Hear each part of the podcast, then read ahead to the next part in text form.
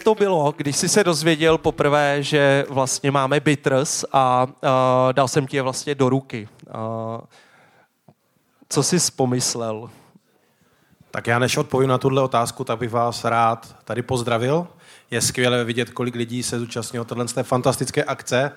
A my jsme se s Michalem vsázeli na začátku, jestli dokáže říct to mé představení. Skoro to zvládnul. Já jsem mu řekl, ať mi jenom řekne jméno, ale, ale zvládli jsme to, takže super, protože většinou mě představuje jako Vojtu.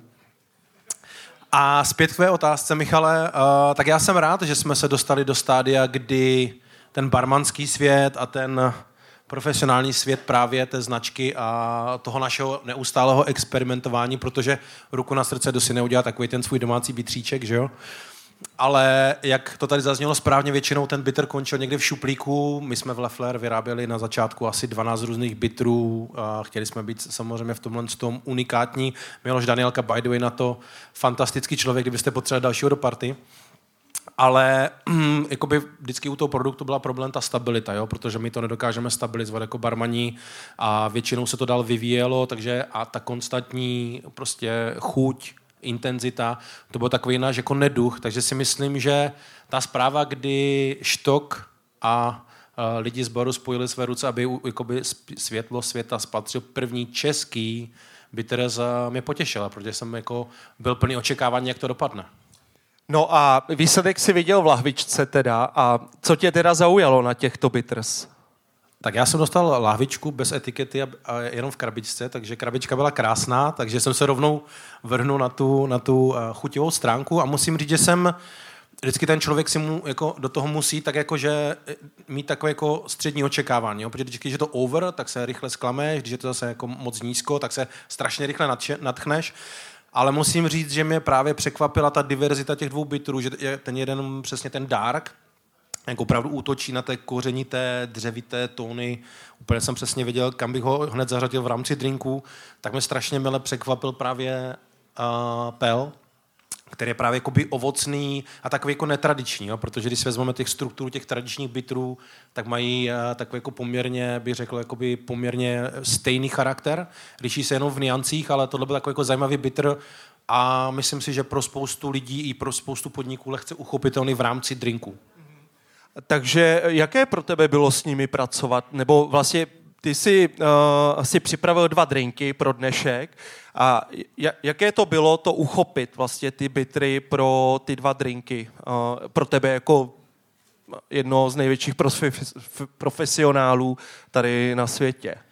Tak ono tím, že uh, ty bitry jsou opravdu jako fantasticky vybalancované a mají už jako svůj přesně daný nějaký profil, tak pro mě to bylo jednoduché, protože jsem věděl, kam, kam a co tím chci říct to je zatím vlastně, co drinkem Tropical Breeze jsem přesně útočil a zvýrazňoval ten tropický charakter toho bitru. Ovocný, svěží, tropický, lehký, ale zároveň jakoby hořký.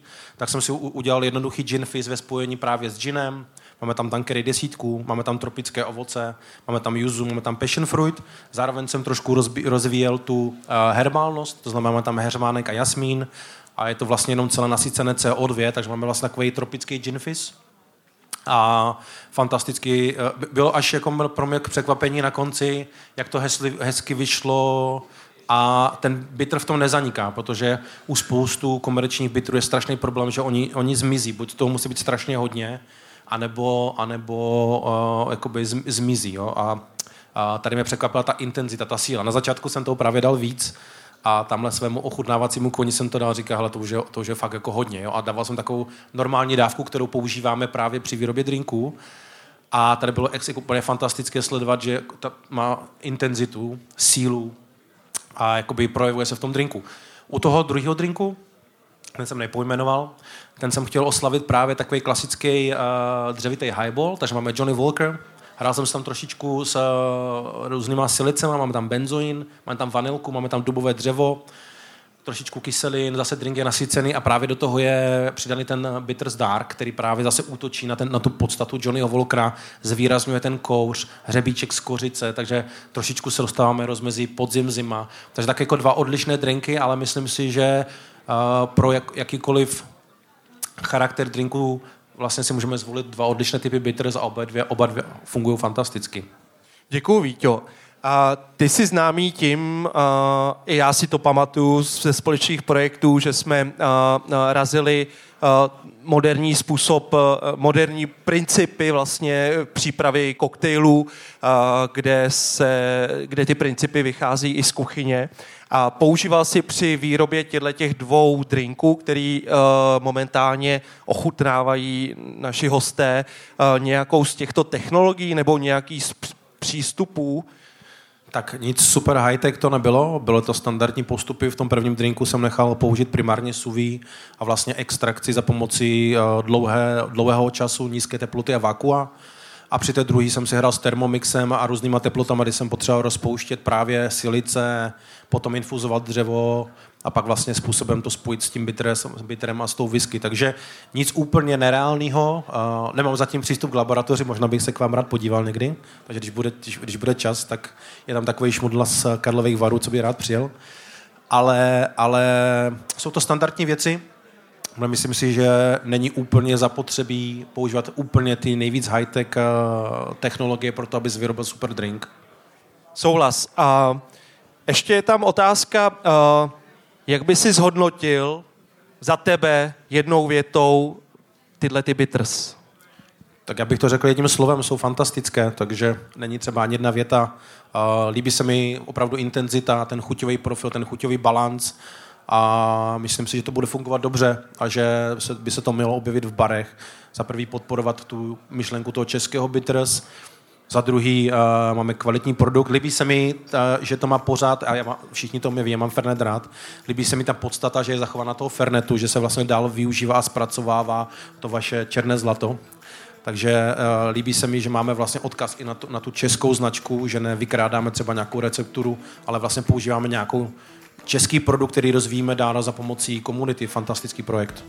Skvělý, děkujeme moc a můžu ti říct, že se pravděpodobně podíváš do té laborky, protože Honza Šebek, kterýho jsem si tady taky všiml, už v roce 2019 vyhrál soutěž uh, Whisky World by Stock, kde hlavní výhrou, nebo jednou z hlavních výher bylo, uh, bylo umožnění vyrobit si vlastní bitters.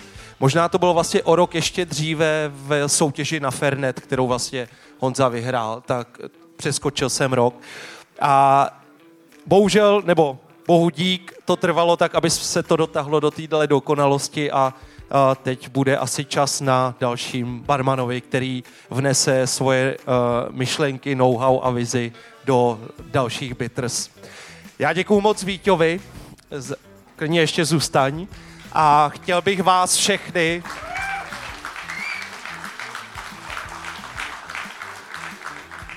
To byla další epizoda z podcastu magazínu Viziče.